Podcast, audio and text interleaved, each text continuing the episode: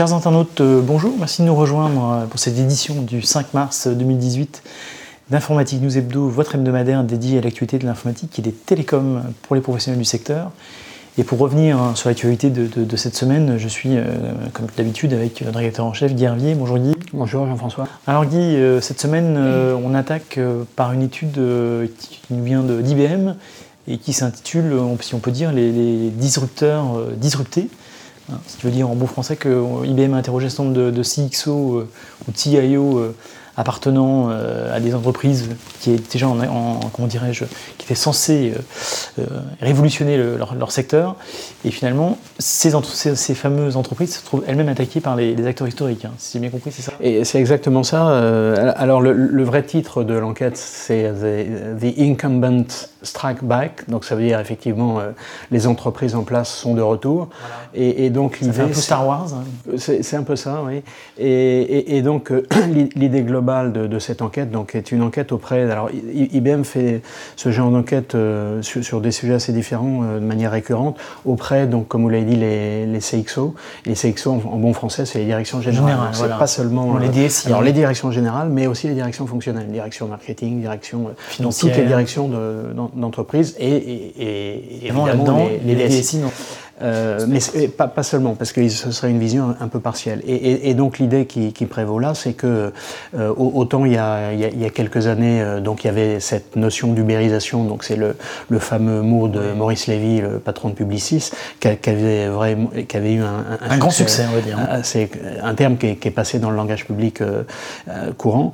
autant il semblerait que quelques années plus tard, ces disrupteurs ne, ne font plus peur. Alors ça ne veut pas dire pour autant que euh, ils ont disparu du paysage. Hein. Ça, c'est l'opinion. Il faut bien faire la différence entre l'opinion et puis la réalité. Donc, le, chiffre à retenir de cette enquête, c'est que effectivement, 72% euh, des personnes interrogées, donc plus de 12 000, hein, donc c'est dans, dans, 120 pays, donc c'est un panel très représentatif, 72% euh, pense que euh, l'innovation ne vient plus de, euh, de nouvelles entreprises, donc euh, c'est start-up, c'est disrupteurs, tout ce qu'on peut les appeler, mais vient des entreprises en, place qui ont, d'une certaine manière, repris la main.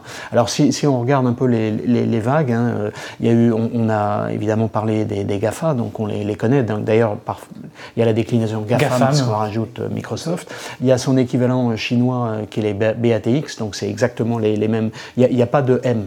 Euh, chez, en, Chine, donc il n'y a pas de Microsoft chinois. Euh, donc ça, c'est la première vague. C'était plutôt des entreprises Internet. Il y a eu une deuxième vague, c'était les NATU, donc euh, Netflix, Airbnb, Tesla et, Uber, donc Uber pour ubérisation. Euh, soit dit en passant, d'ailleurs, dans ces NATU, Tesla, on se demandait ce qui vient oui, parce que faire là. Parce que l'entreprise sans usine, c'est raté. Là. Euh, oui, et puis, et puis le, le, succès de, de Tesla est encore, est encore approuvé. et, et, donc, j'allais vous dire, Uber, effectivement, c'est dans le langage quand même, enfin, vu les pertes de l'entreprise. Voilà, alors justement, on, on va y arriver. Alors effectivement, le, ce, cette idée que ces, ces, nouvelles entreprises allaient révolutionner le monde euh, commence à s'essouffler un tout petit peu dans la mesure, d'ailleurs, euh, depuis les NATO, il n'y a pas eu d'acronyme qui a été inventé parce qu'il n'y a pas cette troisième vague qui, est arrivée. Et, bien entendu, toutes les entreprises en place euh, ont des plans de, enfin, de transformation numérique à, avec quelques, soit des centaines de millions, soit des milliards à l'appui. Le, le, dernier plan dont on a parlé, c'est Carrefour, ce qui ne veut pas dire pour autant que ça va réussir euh, Amazon euh, poursuit la, pression de manière très forte. Mais donc euh, il y, a vraiment cette, cet équilibre qui s'est un peu creusé. Et puis si on regarde finalement sur le fond des choses, c'est vrai que ces, ces sociétés, donc ces disrupteurs, ces, ces Uber, ont, apporté de l'innovation technologique. Ça c'est clair, c'est ce qui les a fait émerger du lot. Mais il est clair aussi qu'elles se sont pour quasiment toutes situées, euh, alors pas toutes, hein, Tesla c'est pas le cas, mais euh, Uber, Airbnb, euh, c'est exactement le cas, elles se, se situaient à la, marge, je dirais, des, pratiques sociales et, juridiques. Et on voit bien dans, le cas d'Uber, hein, il y a dès, le début, Uber s'est confronté à la législation, à la législation, au, taxi. Et, et, finalement, le, on, voit bien que le, statut juridique et, social des... Alors, c'est pas des employés, hein, des, des, chauffeurs Uber, finalement, et, va se rapprocher vraisemblablement de, celui, des, chauffeurs de taxi. Ce qui fait que... Et à l'inverse, les, chauffeurs de taxi, poussés par cet aiguillon de l'innovation, bah, c'est vrai que quand on appelait Taxi Bleu il y a 10 ans et quand on l'appelle aujourd'hui, il y a quand même eu une, certaine évolution. Euh, la, notion de, euh, je veux dire, de, de, plateforme s'est mise en place en, interne. Et, d'ailleurs, c'est aussi euh, l'autre idée qu'il faut retenir de cette enquête, c'est que les sociétés, euh, de, du point de vue des, des, des, responsables interrogés, les sociétés qui vont réussir, ce sont celles euh, qui, vont mettre en place, qui ont mis ou qui vont mettre en place cette logique de plateforme en interne permettant à, des partenaires finalement d'agréger leurs services sur, cette plateforme. Donc maintenant, encore une fois, c'est qu'une enquête d'opinion. ce sera intéressant de suivre ce qui... La réalité dans, quelques mois. Quelques mois, années à suivre. Mais euh, c'est sûr qu'il y a eu vraiment cette, euh, cette, poussée technologique très forte et, qui est de plus en plus absorbée par les entreprises en place. Donc c'est vraiment une, évolution euh, tout à fait intéressante. Alors, bah, très bien, là, pour le coup, ce sera sûrement un sujet sur lequel on aura l'occasion de, revenir. Alors, j'allais dire, pour le sujet qui suit, pas de, pas de, de, comment dirais-je, d'informatique news hebdo sans rachat, vente. et cette, cette semaine, c'est un opérateur télécom. Interroute qui est racheté par un autre acteur du, marché, acteur américain. Oui, c'est ça. Alors euh, plutôt hébergeur que qu'opérateur télécom. Enfin bon, c'est vrai que les, frontières de, Parfois sont un peu floues. Assez floues, de plus en plus floues. Mais euh, donc c'est euh, Interroute, donc c'est un hébergeur euh, alors évidemment, les hébergeurs maintenant se présentent comme des fournisseurs de services cloud. Euh, il y, a un glissement sémantique qui, s'est opéré, mais en tout cas, cet hébergeur Interroute a été racheté par euh, un, hébergeur américain qui s'appelle GTT Communication, basé en Virginie, pour 1,9 milliard de, de dollars. donc pourquoi on le mentionne? Bah, Parce que c'est une transaction qui est déjà significative, mais surtout parce que Interroute, c'était le, le, le dernier hébergeur européen euh, indépendant. Et, ce qui est intéressant aussi, c'est de, mentionner que cette transaction intervient euh, quasiment la même semaine où on a euh, Alibaba en tant que fournisseur de cloud qui, arrive en Europe. Pour, donc ce qui veut dire qu'une fois de plus, là, le, ça, montre la, faiblesse européenne dans, tout ce qui est technologie numérique et en particulier dans, dans le cloud.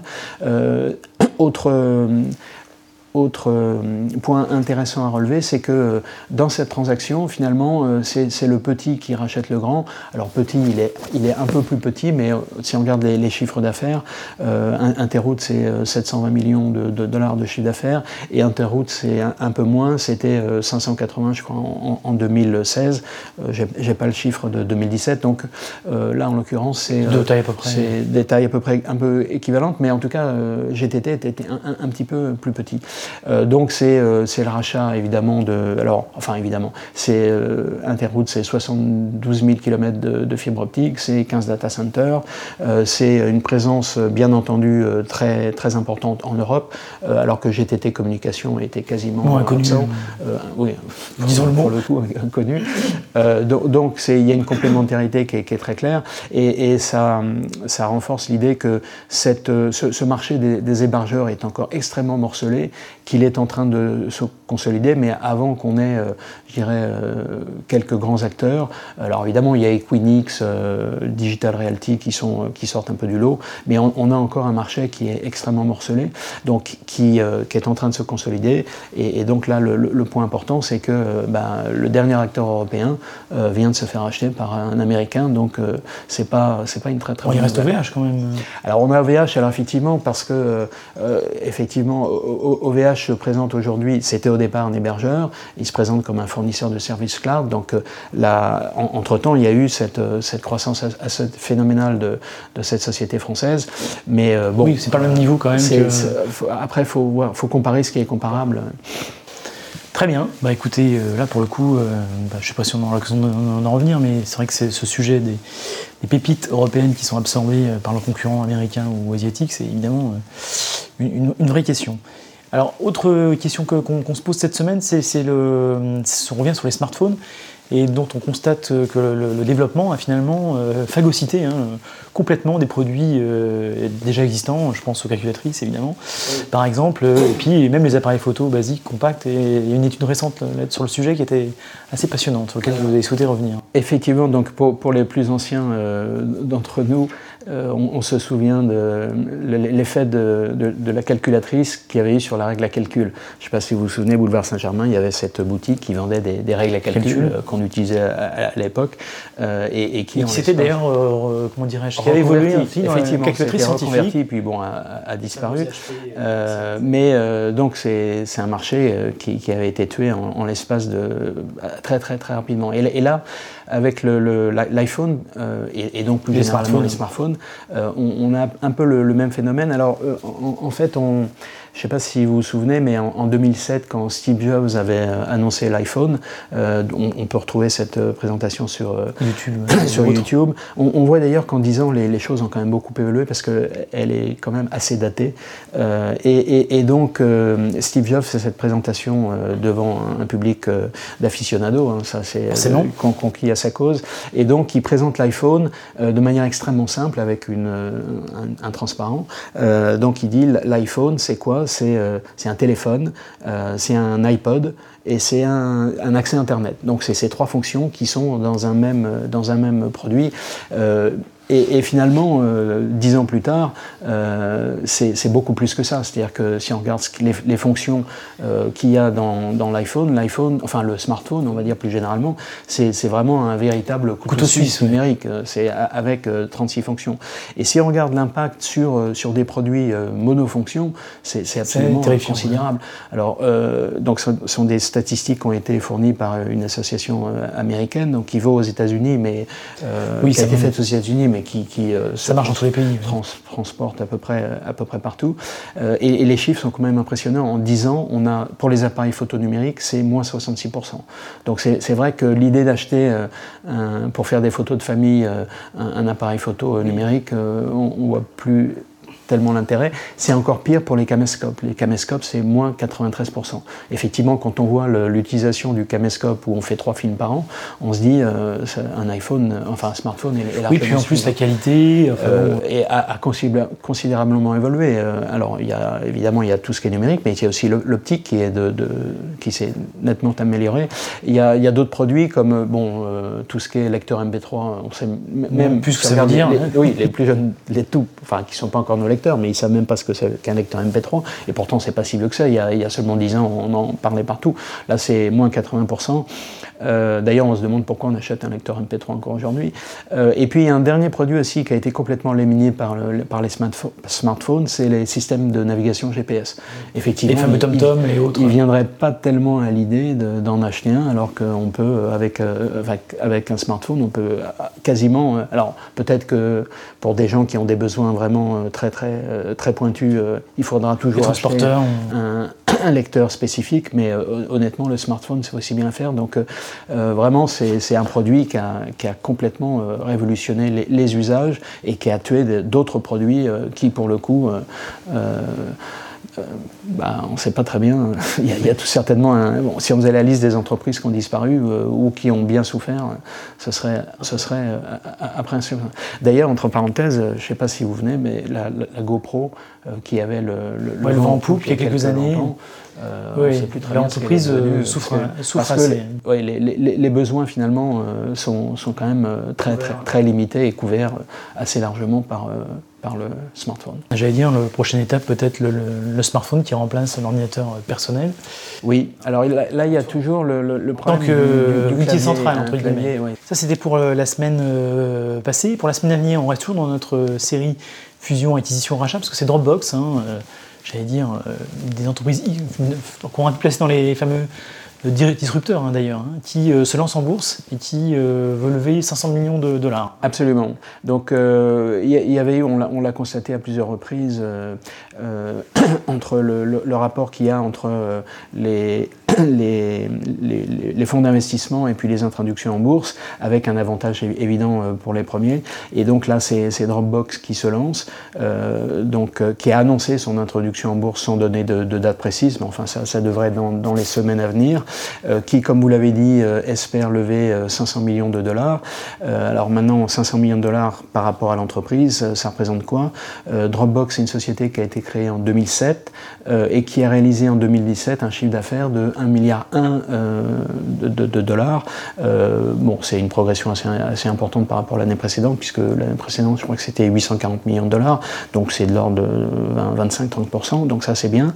Euh, côté négatif, c'est que l'année dernière, Dropbox a perdu près de plus de 110 millions de dollars. Quand même. Alors, quand même, mais alors c'est quand même une amélioration finalement par rapport à l'année d'avant, c'était plus de 200 millions de dollars, et l'année d'avant encore, c'était plus de 300 millions de dollars.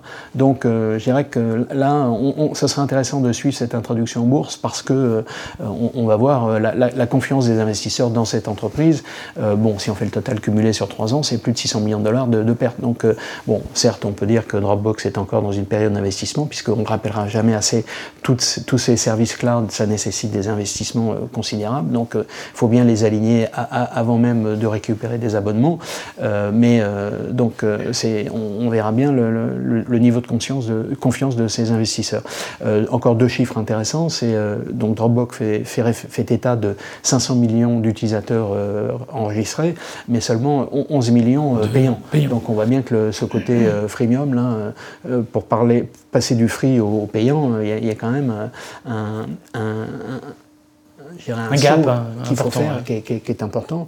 Et, dernier élément, c'est Dropbox euh, dans la dernière transaction qui avait été faite en 2014, donc c'est un fonds d'investissement qui, avait pris une participation, euh, et était, euh, était évalué, donc capitalisation, valorisation, de, l'ordre de 10 milliards de, dollars. donc évidemment, ce sont des chiffres qui en soi n'ont pas grand sens, il faut les comparé à d'autres. Box, par exemple, c'est 3,5 milliards de dollars. Donc on voit, puisque c'est le, le, concurrent. concurrent. Euh, et, on peut le comparer par rapport à des acteurs du CAC 40. Euh, bah, si on prend par exemple Atos, euh, Atos, c'est 14 milliards de dollars de valorisation. Donc par rapport à 10, Atos, euh, c'est euh, quasiment 200 000 personnes. Euh, donc ça fait un peu réfléchir. Oui, c'est charme des startups. Valeo, c'est 15 milliards de dollars. Et Carrefour, c'est 16 milliards de, d'euros, de, dollars. Pardon. Et Carrefour, c'est 16 milliards de dollars. Donc c'est, c'est, un peu les mêmes ordres de grandeur. Donc c'est, quand même assez, assez intéressant. enfin, intéressant, je ne suis pas sûr que c'est le bon mot, c'est un peu... un challenge. Oui, de, quand on compare ces chiffres, de se dire comment la valorisation de ces entreprises peut atteindre des tels niveaux quand on la compare avec des sociétés de, de l'ancien monde, on va dire. Mais on achète des promesses, si je On achète des promesses, mais est-ce que les promesses reviendront en réalité Et on revient au point, au point qu'on a traité avec euh, l'enquête d'IBM. Est-ce que finalement euh, les sociétés en place vont euh, devenir les vrais disrupteurs de demain? Ben, pour, pour, finir sur Dropbox, hein, il y a un vrai risque que les fonctions proposées par un Dropbox soient proposées par des acteurs existants, au hasard des Microsoft, au hasard ce qu'ils ont déjà commencé à faire. Hein. Euh, on pense à OneDrive chez Microsoft ou iCloud chez... Ou, même euh, Google, entre parenthèses, puisque la, semaine dernière, euh, Dropbox a annoncé un accord avec Google justement pour faciliter le, passage de l'un à l'autre. Donc ça c'est bien parce que ça, va faciliter, je dirais, les, échanges, le transfert de fichiers, des choses assez simples, mais ça peut aller aussi en défaveur de Dropbox dans la mesure où bah, si ça sera tellement simple que ça pourra être complètement absorbé. Donc ce sera intéressant. De, de regarder, sachant qu'ils ont aussi un virage que Box, virage que Box a déjà pris, hein, qui est d'aller sur le marché de l'entreprise. Et Dropbox a évidemment fait ce virage-là, mais il y a peut-être un peu de retard de, Dropbox. En tout cas, il y a aussi un, gros challenge euh, pour cette entreprise. Euh, et on imagine que les 500 millions de dollars qui vont être levés euh, seront pour aller confronter des stratégies vers le marché des entreprises. Oui, absolument. Et ça, ça c'est un autre, un autre défi à, mettre en place, tout à fait. Très bien, bah écoutez, je pense qu'on a fait le tour cette semaine, dit. Je rappelle à nos, lecteurs euh, que cette semaine, puisqu'on a parlé euh, d'Interroute et du marché des, hébergeurs, on reçoit un hébergeur euh, français en la personne de, Jules-Henri Gavetti, qui est le directeur général et le patron de, de Dicula, un hébergeur, encore une fois, franco-français, qui a d'ailleurs été assez en pointe sur cette logique d'hébergement local. L'occasion, avec vous, dit de, revenir avec lui sur l'actualité du, marché de, de l'hébergement du cloud en France. Et en attendant, euh, bah, ce que je vous propose, chers lecteurs, de passer une excellente semaine et de nous retrouver la semaine prochaine pour une nouvelle édition d'Informatique News Hebdo. A très bientôt, merci.